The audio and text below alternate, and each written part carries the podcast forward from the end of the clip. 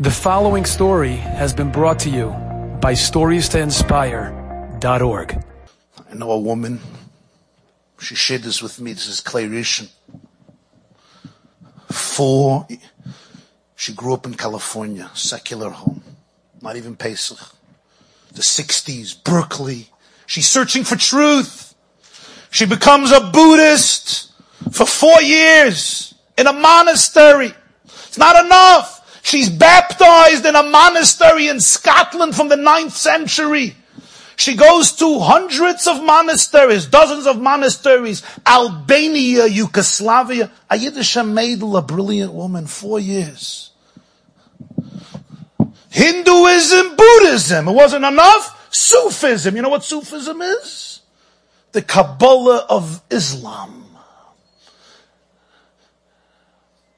After four years, She's in a Tibet ashram. And she gets a call that her father is deathly ill.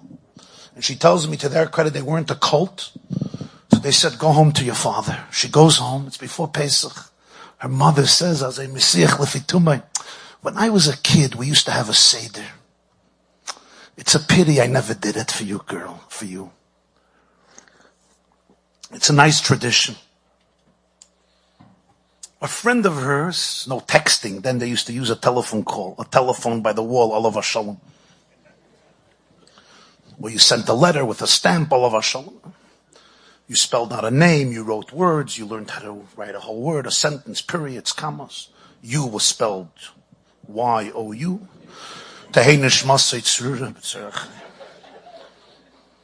Gets a real call.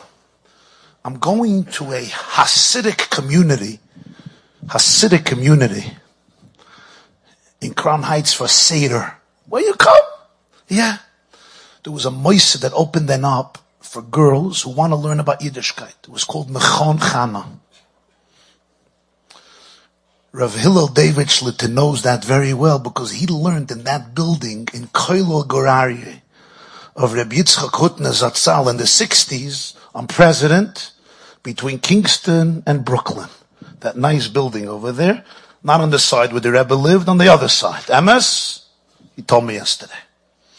That same building, the Koilo moved away in the late 60s because of the situation. There wasn't so poshut.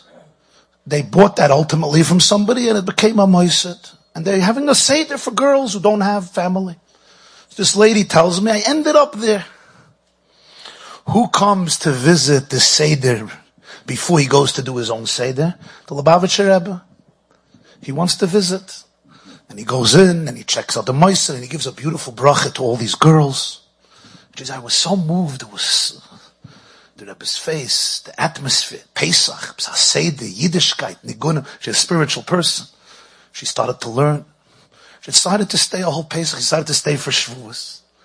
And she'll go back to Tibet afterwards. She was enthralled she opened, she never knew that in Judaism there's transcendence, spirituality, meditation, oneness, harmony, internal spiritual growth. A lot of Jews also don't know that it's in Judaism, even those who, whatever.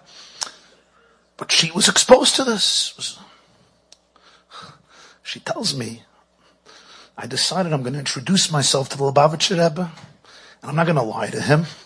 I'm not going to tell him that I came straight from Beis Yaakov, you know. I wrote him a letter and I wrote to him everything I did. Now Buddhism is filled with Avodah Zarah practices. Today they already took out meditation, different stuff, but she did it Kamoshahu with the fragrance and the incense and the bowing down and it was real Avodah Zarah from the ancient days. And she was baptized and everything. She told me she wrote a long letter to the Rebbe and she described everything she did for four years the, she said the words of Yisro. You know what Yisro said? Ata yadati. Was it Rashi Malamed? Shaloi hiniach avodah shaloi ovda.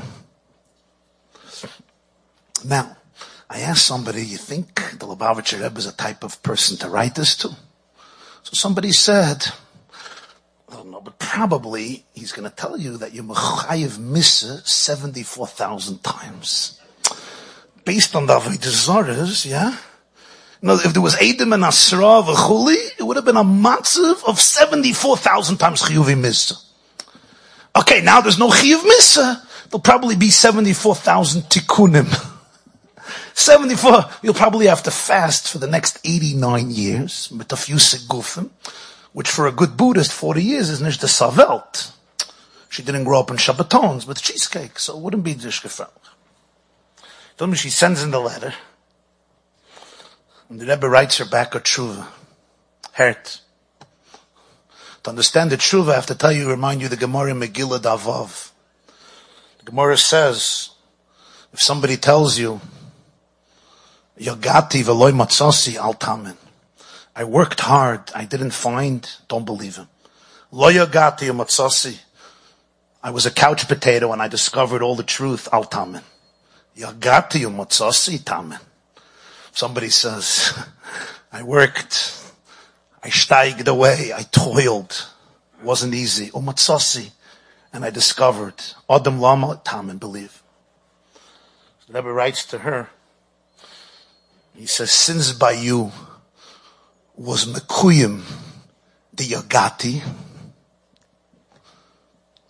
is Betach, certainly, there was Mekuyim, the second half of the Maimah Chazal, Umatsasi. Since the Yagati you were Mekayim, with the deepest, deepest yearning and thirst, so now for sure the Umatsasi is an unprecedented, powerful, and fulfilled Umatsasi.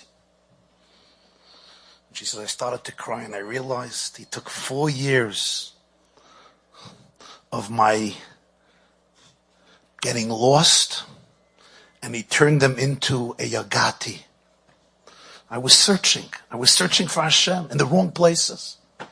You were Mekayim or Yagati. Certainly Hashem gave you a matzasi gave me my soul. He allowed me to celebrate Yiddishkeit. Got rid of the terrible guilt. Yeah, Rav told her, she, to the mikveh, you baptized, there's different inyanim that you have to do in terms of mikveh.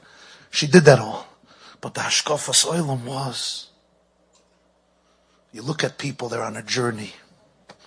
Either you say they're lost, or you say they're yagati It's very, very intense. And you know how true this is with so many of our children. Enjoyed this story? Come again. Bring a friend. Stories to inspire.org.